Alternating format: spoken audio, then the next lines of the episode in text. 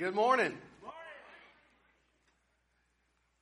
If you have your Bibles, if you would turn to, with me to 2 Kings chapter 9.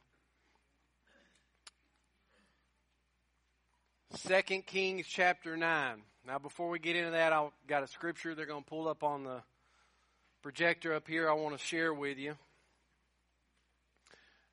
they have it ready, if it's in Ecclesiastes 3, it says, To everything there is a season, a time for every purpose under heaven. And then verse 8 goes on to say, A time to love, a time to hate, a time for war, and a time of peace. Now, I read you that scripture because I believe that we've reached that point in the United States of America and the Christian church that it is a time for war. The devil throughout history has come to steal, kill, and destroy. The Bible makes that clear that he has nothing good for God's people. He infiltrates nations who were once founded on biblical principles and truth. He wants to rid that nation of God and the influence that he has upon his people. He wants to infiltrate your homes, come in and steal and kill and take your families, destroy your marriages. He has nothing good. He hates you, the Bible says. Why? Because he hates Jesus. The devil comes, he has nothing good for you. He wants to hold you down. He wants to beat you down. He wants to defeat you. As Jacob said, you're going to face battles in your life, especially when you're a child of God. He wants to destroy everything that God has already tried and bought and purchased to give you. He wants to destroy that. He wants to take you down. He wants to hold you down if he can. It was no different throughout the history of Israel and the nation of Israel and God's people. And much like in 2 Kings chapter 9, it is today in the United States of America where the devil had worked through the leadership of that nation. He had infiltrated and worked through wicked kings. Now, in times past and in the prior, there was times when the devil would come in and he would raise up these wicked kings to persecute God's people, to try to bring them into bondage, to try to uh, carry them away to their own lust and involve them in all sorts of sin and wickedness. But in them dark times, God always had a remnant of people who would stand for truth. Amen.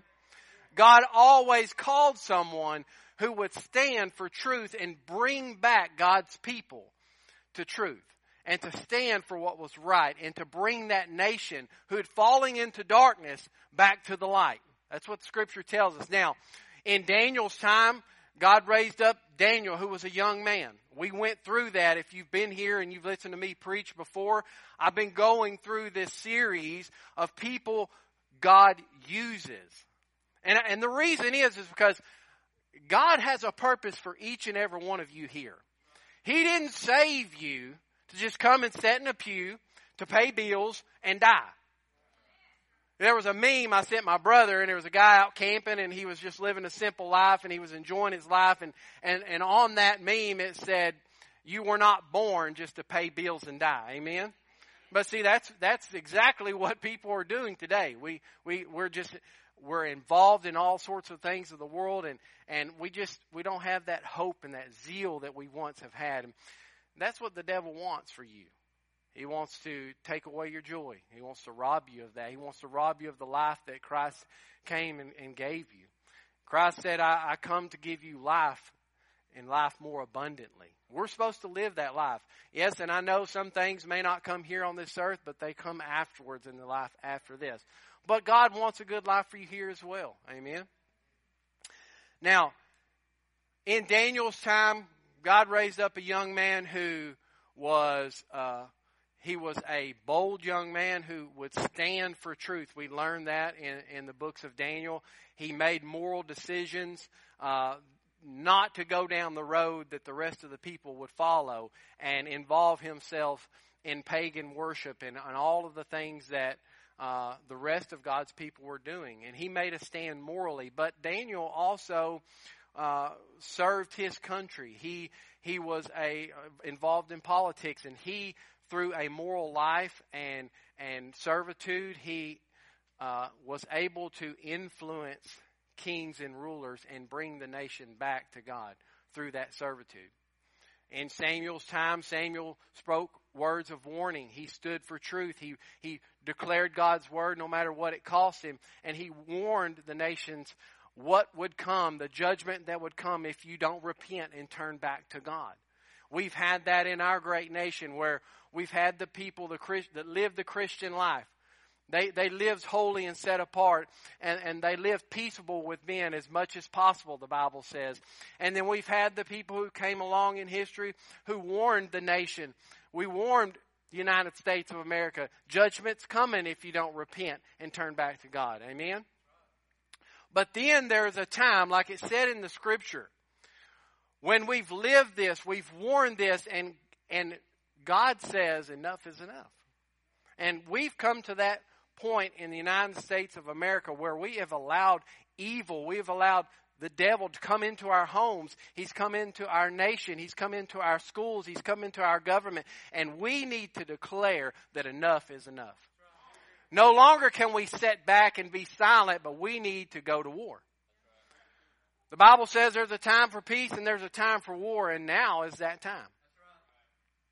That's what we're going to be reading here in 2 Kings chapter 9 about a man named Jehu. Now, Jehu was a wild man. He was a radical. He come out of nowhere. And Jehu stood for truth. Jehu was used by God to execute judgment on evil. And that's what God is calling for his people to do today. Amen. I believe that it is time for God's people to go to war against the evil in our lives and in this world. Listen, if you want to have a great marriage, you're going to have to fight for it. If you want your children to follow after the Lord, you're going to have to fight for them because the devil's come to rob you of them. He wants to indoctrinate them. He wants them to turn against you.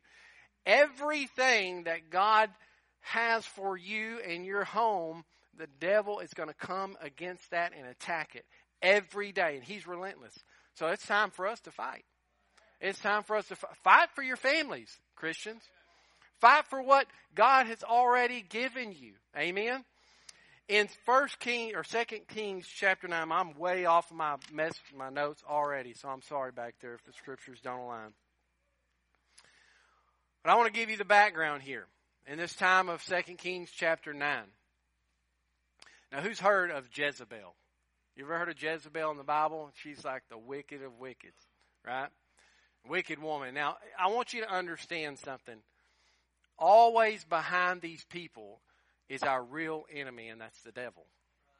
The devil uses people. Our enemy is not the people. Our enemy is the devil. We need to recognize who we're fighting. In Ephesians 6, verse 12. Do you have that? Because I want you to understand something when I preach this, and I don't want you to take me wrong. Ephesians 6, verse 12. If they don't have it back there, I'll read it to you. It says, For we wrestle not against flesh and blood, but against principalities, against powers, against the rulers of darkness of this age, against spiritual hosts of wickedness in the heavenly places. Now, always behind the demonic influence upon this world is the demonic himself. Is the one who uses people, uses men to rid nations of God and his influence upon that nation and his people. Now, what I want you to understand where I think Christians have gone wrong throughout history is that we make everything about the spiritual and we forget about the physical. See, I want you to understand something that it's the spiritual world that controls and influences the physical world. So, yes, we fight and we war against the spiritual first. But if we don't have that, then what happens is if we stop fighting spiritually, if we stop using the warfare that God has equipped us with, like prayer and His Word, then what will happen is the devil through spiritual and demonic forces will influence the physical world that we're living in. And what happens when God's people stop fighting the enemy, we're going to start turning against each other and we'll start bickering and fighting amongst ourselves. That's why you see church division and all that. Why? Because we've we've taken our focus of off who the enemy is and what we're warring against, and we start arguing over stuff that really doesn't even matter. And that's exactly what the devil wants to do. He wants to start fighting and destroying ourselves so that we become weak and his job becomes easier. You know, that's what they talk about how you destroy a great nation like the United States is within itself. Uh, and, and that's exactly what the devil's been doing. He does in the church today. And in 2 Kings chapter 9, you're going to read, we'll read about a woman named Jezebel, and, and she is pictured as uh, just this evil woman that, that the devil has pretty much possessed and is used and is wanting to rid the nation of Israel of the one true God. He wants, she has one purpose, that is to destroy God's people, take away their freedoms. She wants to set up her, the worship of her own self. And she wants to control the outcome of her kingdom and her dynasty. Now, in 2 Kings chapter 9, we'll learn about two kings who were king. One king was over Israel, one king over Judah. And because I'll probably pronounce their names wrong, I'll just tell you this. The king of Israel at this time was Jezebel's son, Jehoram, or Joram. And the king of Judah was her son-in-law. And, uh, Azahiah, whatever you want to call that name. And so she had set these people, they've become and rule here, and you can imagine what the nation must have been like. Now these, this, this, her son was under King Ahab, it was his son, and you can imagine what kind of condition the nation of Israel was in when you had this kind of wickedness ruling in government. Yeah, exactly. Now, the Bible says that when the righteous are in rule, the people rejoice, but when wicked are in rule, the people mourn. So you can imagine that the nation of Israel was in a dark time, just like we face in the United States of America today. Wickedness is abounding everywhere. And God says, enough is enough. It's time for my people to stand. It's time for my people to fight. And I believe that there are some examples and some lessons that we can learn from 2 Kings chapter 9 and Jehu's uh, war upon evil. And I want to give you them today. And so look with me in 2 Kings chapter 9 in verse 1. It says, And Elisha the prophet called one of the sons of the prophets and said to him, Get yourself ready. Now, this is the first point I want you to make. God is about to make a change. He's about to shake up the nation of Israel. He's about to raise up a man named Jehu, you'll see in a minute, and he's about to change the course of history in the nation of Israel. He's going to rid the nation of Israel of the evil that has infiltrated it, and he's going to raise up a man who's going to bring his people back to the one true God. Now, God is calling people and Christians today all over the United States of America, all over the United States of America. I'm sorry I had pre workout today, this morning, and I'm all over the place. Amen? I was tired, didn't sleep at all last night, so I'm sorry if my words run together. You want to really worship, just drink some pre workout before you come in. Well, you get high tough, I'm telling you. so, God is calling people in the United States of America, believers all over, to rise up and to make a difference.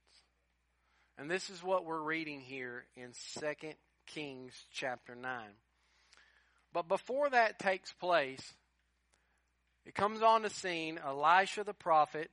He called one of the sons of the prophet. So what was taking place here was Elisha, the prophet, had basically like a school of prophets where he would train them and guide them in God's word and what the task that God had had for them. And so he gives one of these young prophets a task. He says, I've got a job for you to do. And it says, first, he said, get yourself ready. You need to be prepared because you're about to deliver a message that's going to change a nation. You're about to deliver a message that's going to change the outcome and the history in Israel. You're about to deliver a message that's going to defeat all evil. It's going to make a man rise up and go to war and go to battle and be victorious over the enemy, the devil. What is that message? Well, for us today, that message is the gospel. He says you need to be prepared because you have something that is so powerful that it can change lives. You need to be prepared. You need to be ready because when you share the gospel, the hope of Jesus Christ in people's lives, you're going to see families change. You're going to see marriages healed. You're going to see children come to you. You're going to see men and women who will rise up through the power of the Holy Spirit and declare liberty to the captives. Amen. He says, You better be ready for that. See, I don't think Christians are ready. But God says you need to be ready. Just like He says here. Because when Christians will do what every Christian is called to do, that is to proclaim the name of Jesus, to preach the gospel. We may not be all called to teach. We may not be all called to pastor. We may not be all called to teach a Sunday school class, but we're all called to share the hope of Jesus Christ and what He's did in our lives. We're all called for that. And He says, you need to be ready. You need to be prepared. See, Christians don't share the gospel mostly because we're unprepared. We feel like we don't know enough. We don't study our Bibles. When we go weeks, maybe even months, and I'm guilty, I'm not calling anyone out here because I'm guilty myself. Or I'll go days because I'm get so caught up in work and, and the cares of this life and the world and all of the things that come with it, I forget to open my Bible for two or three days. I forget to really pray. Yeah, sure, I pray over my meals and I pray before I go to bed, but I mean really praying and on my knees, begging God for the things that He's promised me. Begging God for the salvation of my children, begging God for my marriage to flourish, and, and begging God for the salvation of my family members, and begging God to, to turn this nation around and have see true revival here. Because listen, Jesus may come back at any moment. We don't know. But what if he doesn't come back right now?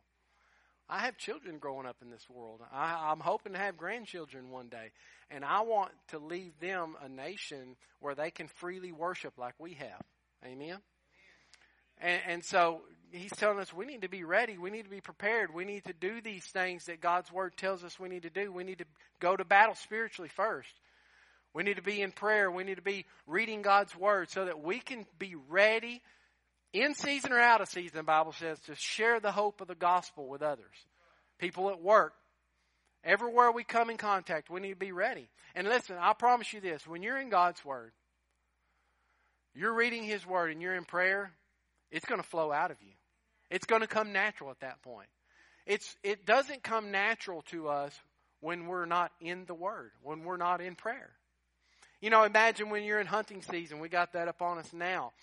How much naturally it's going to be to bring up uh, about what you shot and, and what kind of bow you've got and, and the bow hunts and all of the things that involve around it because you're in that season, you're in that time when you're practicing it. You're doing it. And that's what happens when we're in God's Word. Now, I want you to read on here, and it says, This is what I want you to do. First, I want you to get ready, and that's get yourself ready. That's what Christians need to do.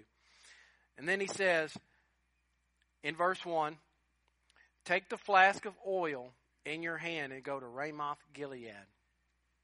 Now, I want you to understand that anointing oil in the Old Testament, I won't get into that doctrinally and all that stuff, but it always represents God's Spirit the Holy Spirit.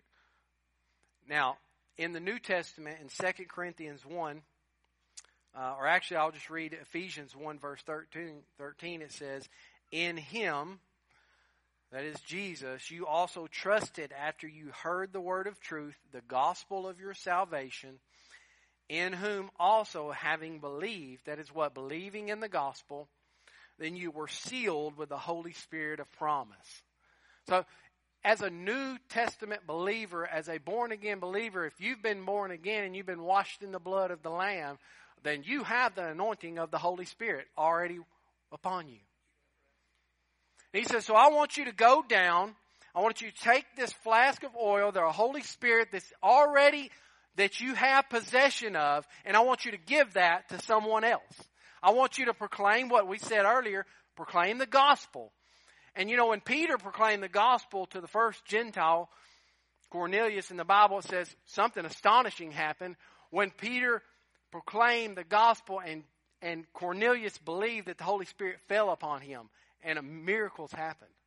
Lives were changed from that moment. See, people today, they believe that if they walk an aisle, they say a prayer, they're baptized, or they go through some ceremony, right, that their lives are going to change. But that's just not the truth. You need the Holy Spirit of God living in you. The Bible says the same Spirit that rose Jesus from the grave lives in you. That's our guarantee of inheritance, the Bible says. That's how you know you're a believer. As the Holy Spirit of God comes in you and your spirit is born again.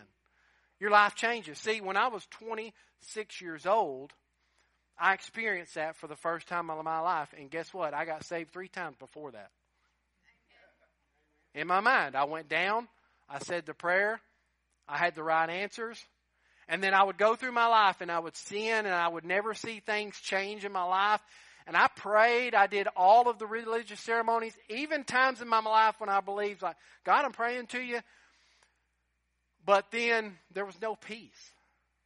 I still felt dead inside. And I, every time I would sin or every time my life would go, uh, and, and mad chaos would happen in my life, I would question and I would say, Lord, I need, if I'm not saved, I need you to save me. I'm, you know, that's what happened throughout my life till I was 26 years old. And I finally understood the gospel. And I finally trusted Jesus with my life. And I gave my life to Him. And guess what? From that moment on, my life began to change. Because now His Spirit was within me. And He gave me strength. Oh, I went through the struggles and I still do. But now I have power to overcome it. See, that's what changes nations. That's what changes marriages. That's what changes families is the Holy Spirit within you. Giving you the power to overcome, giving you the hope, giving you all of the things that you need to have victory in your life. It's through the power of the Holy Spirit. Now he says you need to share that hope and that truth with others. Now, the second thing I want you to look at here is you need to realize who you are. Before you go to battle, you need to realize who you are. You know, I, I think about this, and I want to give you this. I just thought about this was my son plays football for Westwood Little League football. And their team stinks pretty much. Sorry, but they do. They hadn't won a game all year. And they've been fighting and bickering among them. They've been complaining about the coaching. They're complaining about their other teammates. They go out on the field and, and they're just, they're everywhere. They don't know what direction to go. There's no game plan and nothing was happening. They were losing all their games.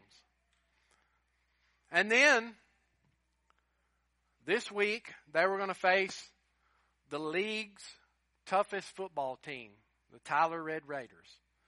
They're bigger, stronger, faster, three times the amount of kids. We haven't won to them in seven years.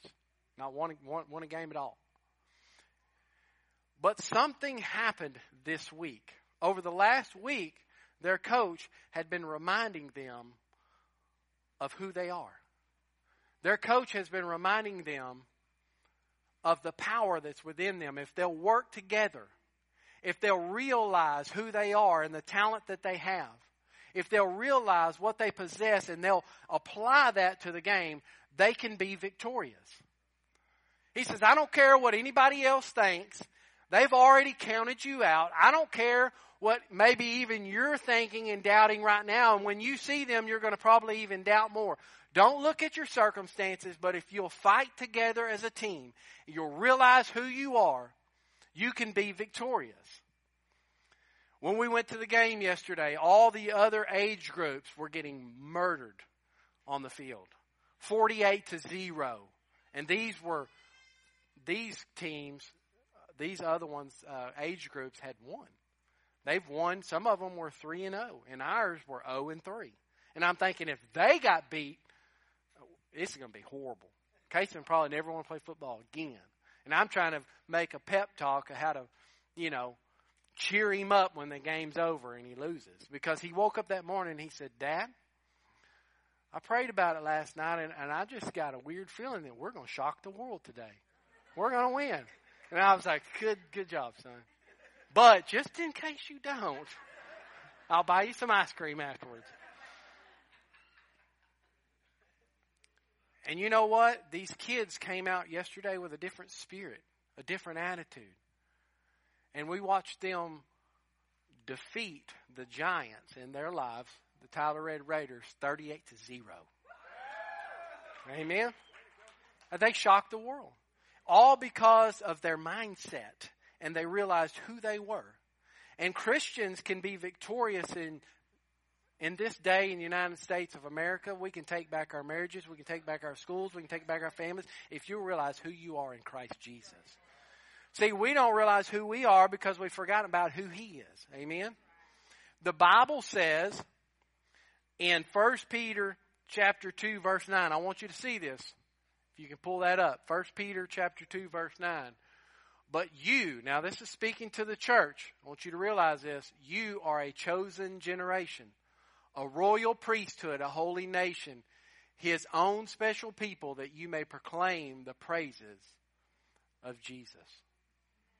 Do you realize that? The Bible says that you are children of God, that you are royal priests, that you are chosen. The devil doesn't want you to hear that. He wants to beat you down and tell you that, that you're a sinner. You know, you, you know, when you come to Jesus, He takes all that away. It says the Bible says that Jesus imputes his righteousness upon your behalf. When God sees you, he sees Jesus. Amen. And we need to grasp a hold of that. We need to realize who we are, that the devil's already defeated. That we need to proclaim the truth of the gospel. We need to proclaim who we are. We need to stand up in the face of the enemy and say, You must flee. That's what the Bible says. Amen. We've already had victory. You know, the Bible says that in the end times we will overcome the evil one by the blood of the Lamb and the word of our testimony. People, Christians, need to stand up today and realize who you are. The church needs to stop belittling people, judging people, Christians, and they need to be exhorting the brethren. That's the purpose of church. We need to remind you of who you are. Because if you'll realize who you are, that you are an overcomer, that you've been redeemed, you've been purchased, then you can be victorious in your life. Amen? Power comes in your our identity. And when we find our identity in Christ, nothing can stop us. Amen? Third thing I want you to realize is in verse let me read on. It says, verse 2 says, Now when you arrive at that place, so he's given I'm going to bring you back. Elisha the prophet, he has told this young prophet, Get yourself ready. I want you to take this flask of oil and I want you to go to this place called Ramoth Gilead. What did Jesus say when he left? Go there unto all the nations, right? And preach the gospel. Do you see that here? He says, I want you to go and when you arrive at that place, I want you to look there for Jehu, the son of Jehoshaphat, the son of Nimshi. And I want you to go in and make him rise up from among his associates and take him to an inner room and then take the flask of oil and pour it on his head and say, Thus says the Lord. You know, I want you to understand that at this moment, Going back to your identity, at this moment, The nation of Israel already had a king, but God was about to raise up another one. Nobody even knew it yet. Jehu didn't even know it. He didn't even realize it yet. But thus says the Lord, this is who you are. And that's what Jehu had to realize here. But he goes on to say, Take the flask of oil, pour it on his head, and say, Thus says the Lord, I have anointed you king over Israel. And then open the door and flee and do not delay. Now, what a job. He said, I want you to go there, and this guy's probably going to think you're nuts. If you, we read on down, they think this young prophet's a madman because he's going there and pouring oil on this commander's head.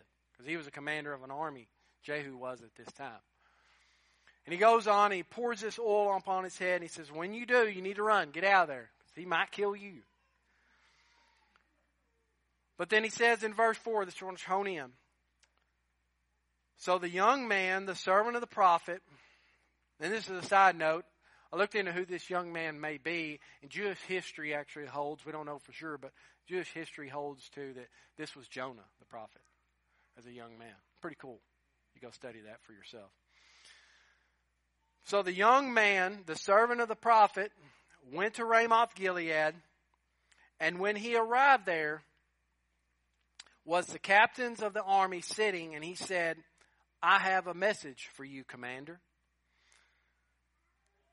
Then he arose and he went to the house and he poured the oil on his head. And he said to them, or to him, Thus says the Lord God of Israel, I have anointed you king over the people of the Lord, over Israel, and you shall strike down the house of Ahab your master. So he goes to this young man named Jehu, this commander. He anoints him with the oil. And he says, Now I have a message for you. I have a purpose for you. God is going to use you in a mighty way.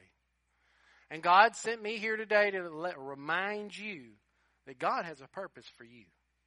God has a purpose for each and every one of you. And He has a message for you. I want you to look in Ahab's or in Jehu's day. He says, You're going to strike down the evil that's in your nation. You're going to strike down the house of Ahab. I want you to look what he says in 2 Corinthians chapter 10, verses 3 through 5. For though we walk in the flesh, we do not war according to the flesh. For the weapons of our warfare are not carnal, but mighty in God for the pulling down of strongholds, casting down arguments and every high thing that exalts itself against the knowledge of God, bringing every thought into captivity. God says, I've got a purpose for you. It's to strike down and take down the strongholds in your life. It's time for you to stand up and to fight for your marriages, for your families, to strike down the pain and the chains of addictions. You need to strike these things down. You need to strike down the sickness that's destroying your body, the, the divorce, the chains of divorce that's in your family's history, and fight against the evil that's coming against you and your family. God has a purpose for you, and He's called you to a higher purpose than to just come to church on a Sunday morning. Amen. I want you to look at verses 11 through 13. This will be the fourth thing, and I'll wrap this up pretty soon in the next 45 minutes or so.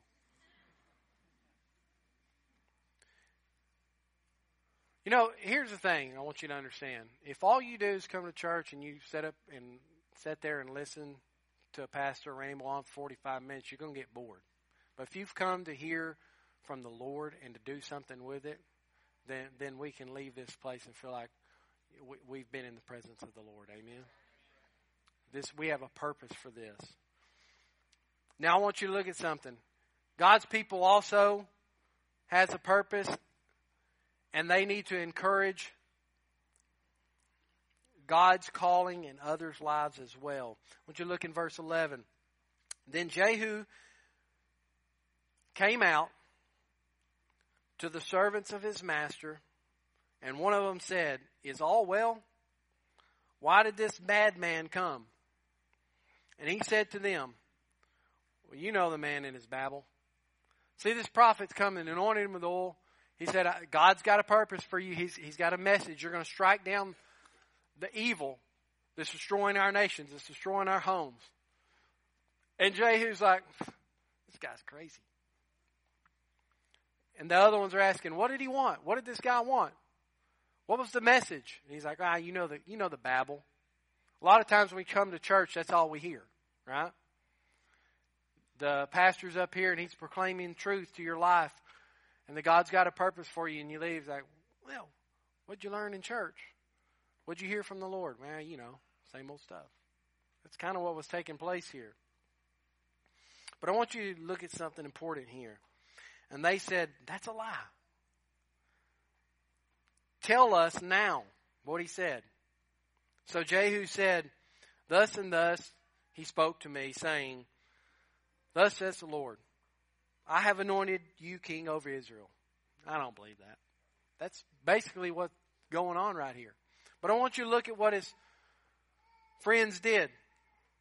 Then each man hastened to take his garment and put it under him on the top of the steps, and they blew the trumpet, saying, Jehu is king. They believed it. They believed it. And guess what? They encouraged him. It says it goes on. So Jehu, the son of Jehoshaphat, the son of Nimshi, conspired against Joram. He set out on his path then. Others came along beside him and said, You need to listen to what the Lord has to say. Whatever the Lord says, we believe it.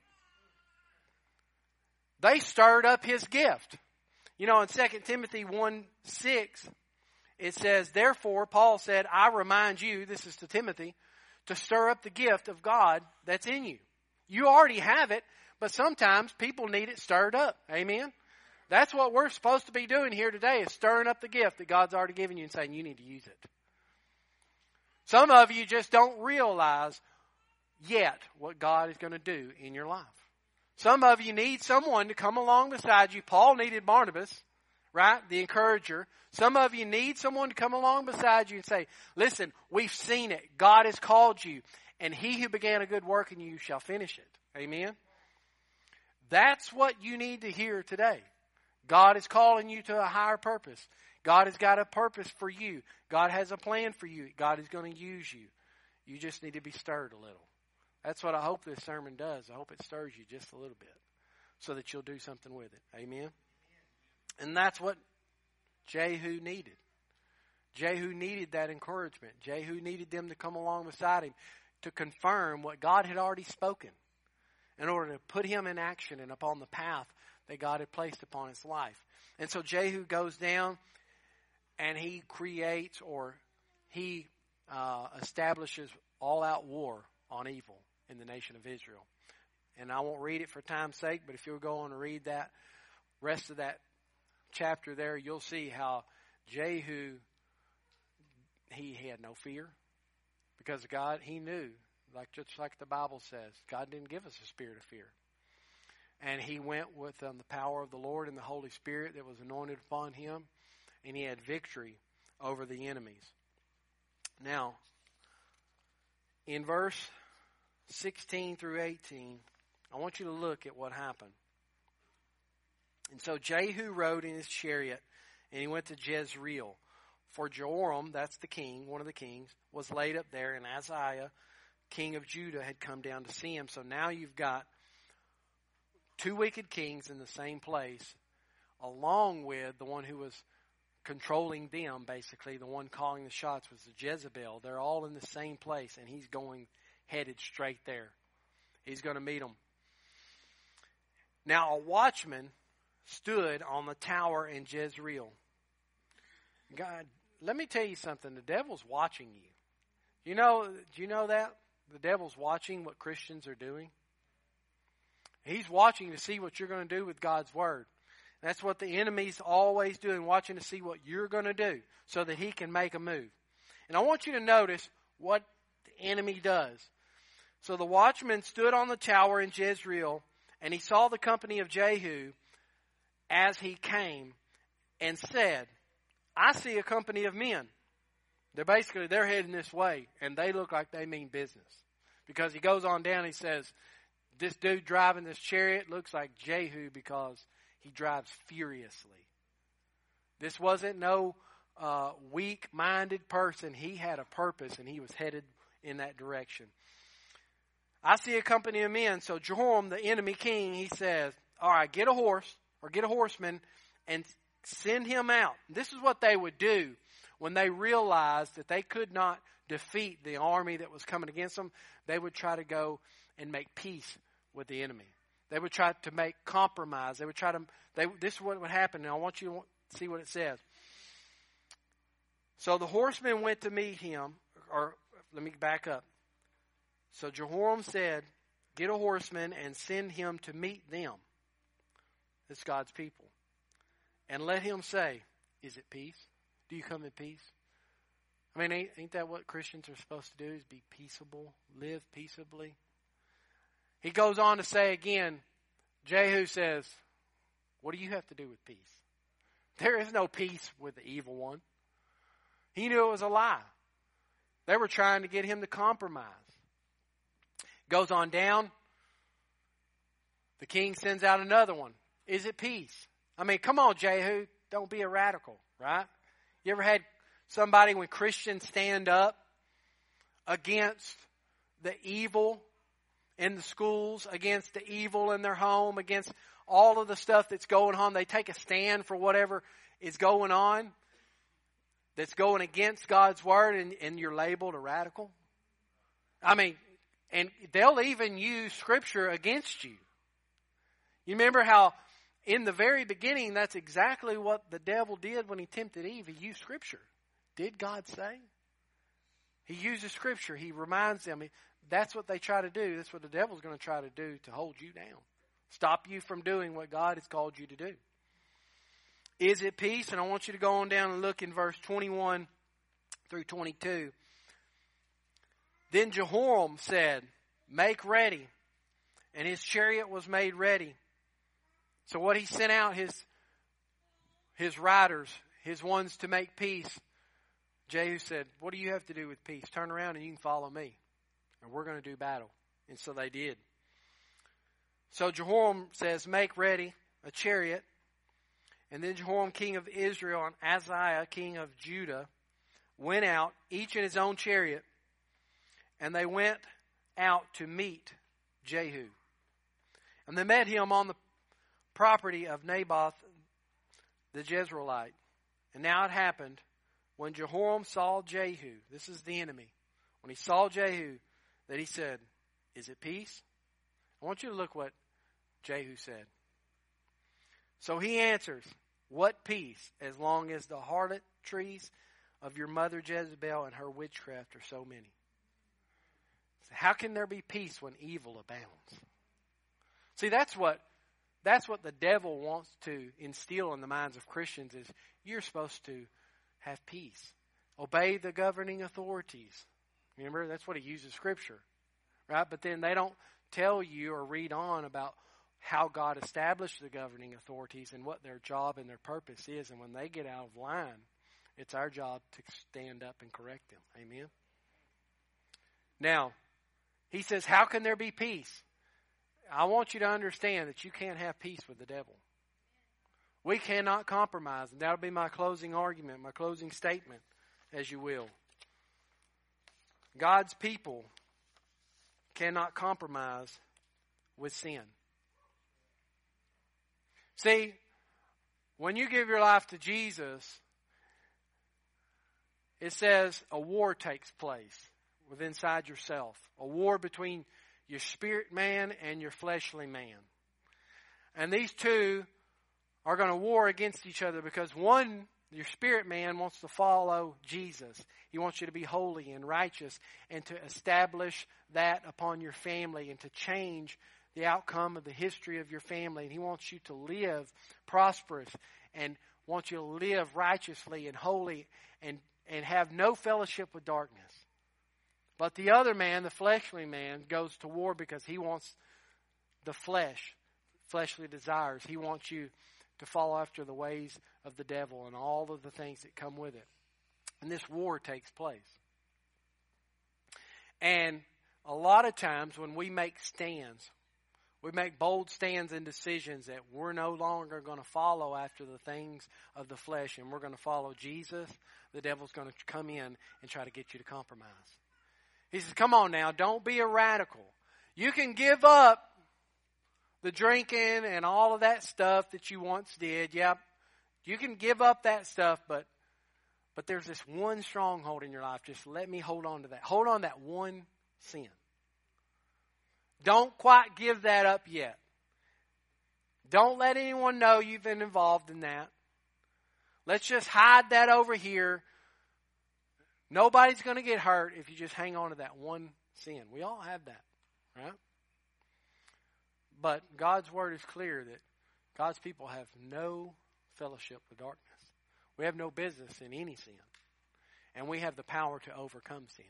You know, I hear people all the time say, well, I sin every day. Christians. Yeah, I'm a sinner. I fall short and I sin every day. We, we should never say that. We're going to struggle, but Christians have power to not sin every single day. I can say that you probably won't go your entire life without sinning. And if you say that, that's probably a sin. One time I was working with Randall and and he was talk somebody was talking about music and it was secular music and they said something about yeah I like this this guy or that guy. And he said what about you? And I said oh I don't listen to that stuff. I said you know I did and said oh we're not all you know holy as you are. There were some of the guys there they were saying that.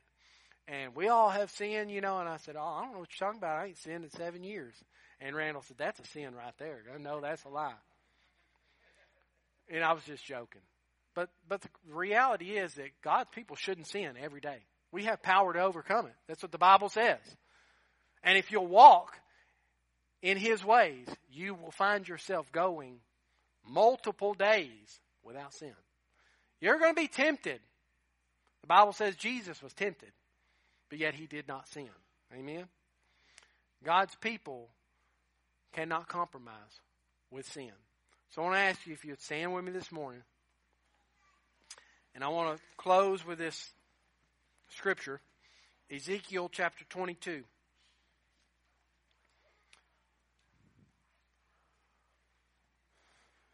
Twenty-two thirty says, "So this is the Lord speaking." He said, "So I sought for a man among them, among the rest of the people on this earth, who would make a wall and would stand in the gap before me on behalf of the land." That I should not destroy it. But I found no one. I pray that that's not what the Lord says today in the United States of America in His church. That I was looking for the man who would stand up and stand in the gap, who would make the difference, but I found no one. I believe that there are many men and women here who are willing to make that stand. You know, if you go on to read in 2 Kings chapter 9, verse 33, Jehu made a stand. And he asked the other men, Who will stand with me? And if you're going to make a stand, you're going to have to cast her down, throw her off the wall, Jezebel. Throw the evil out of your life. Make a difference. Stand for truth. Don't compromise. Would you do that with me this morning? Lord, we love you and we praise you. We pray that you would just fill us with your spirit, God. Help us to go to war with the sin that so easily ensnares us. To realize who our enemy is. It's not our spouse. It's not our children. It's not the President of the United States.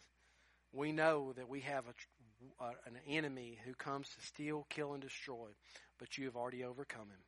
God, I pray that you remind us of who we are, children of God. We have the power to overcome the evil one because of the blood of the Lamb and the word of our testimony. God, I pray that you just fill us with your spirit and help us to change the course of this nation and bring it back to you by starting a revival inside ourselves. God, I pray that we as Christians would make a stand against sin in our own lives, that we would war against our own flesh, that you would strengthen us in the mighty name of Jesus to make a difference in the lives of the people that we come in contact with, the ones that you have given us and called us to preach the gospel to. God, would you fill this place with your spirit? If there's anyone here that does not know you, I pray that your Spirit would convict them this morning, that they would see you, that they would give their lives, they would trust in you and the blood that you shed on the cross. They would repent of their sins and follow after you, that you would save them where they're at, Lord. God, I pray that you would raise up a mighty nation to proclaim truth to this world. God, a Christian people, a church that would stand no matter who comes against them because we know that you've already gone before us and given us the victory. God, we love you. Pray that you strengthen us in that and allow us to go throughout the rest of this day and the rest of our lives, God, fighting for our families, fighting for the freedom in this nation. For the ones we who fought for that, we give you thanks. Lord, I thank you for the men and women who will stand up, tear down the strongholds in our lives, and who will be our accountability, who will stir up the gifts that you've already given us, God. God, we just love you and we thank you. In Jesus' holy name, amen.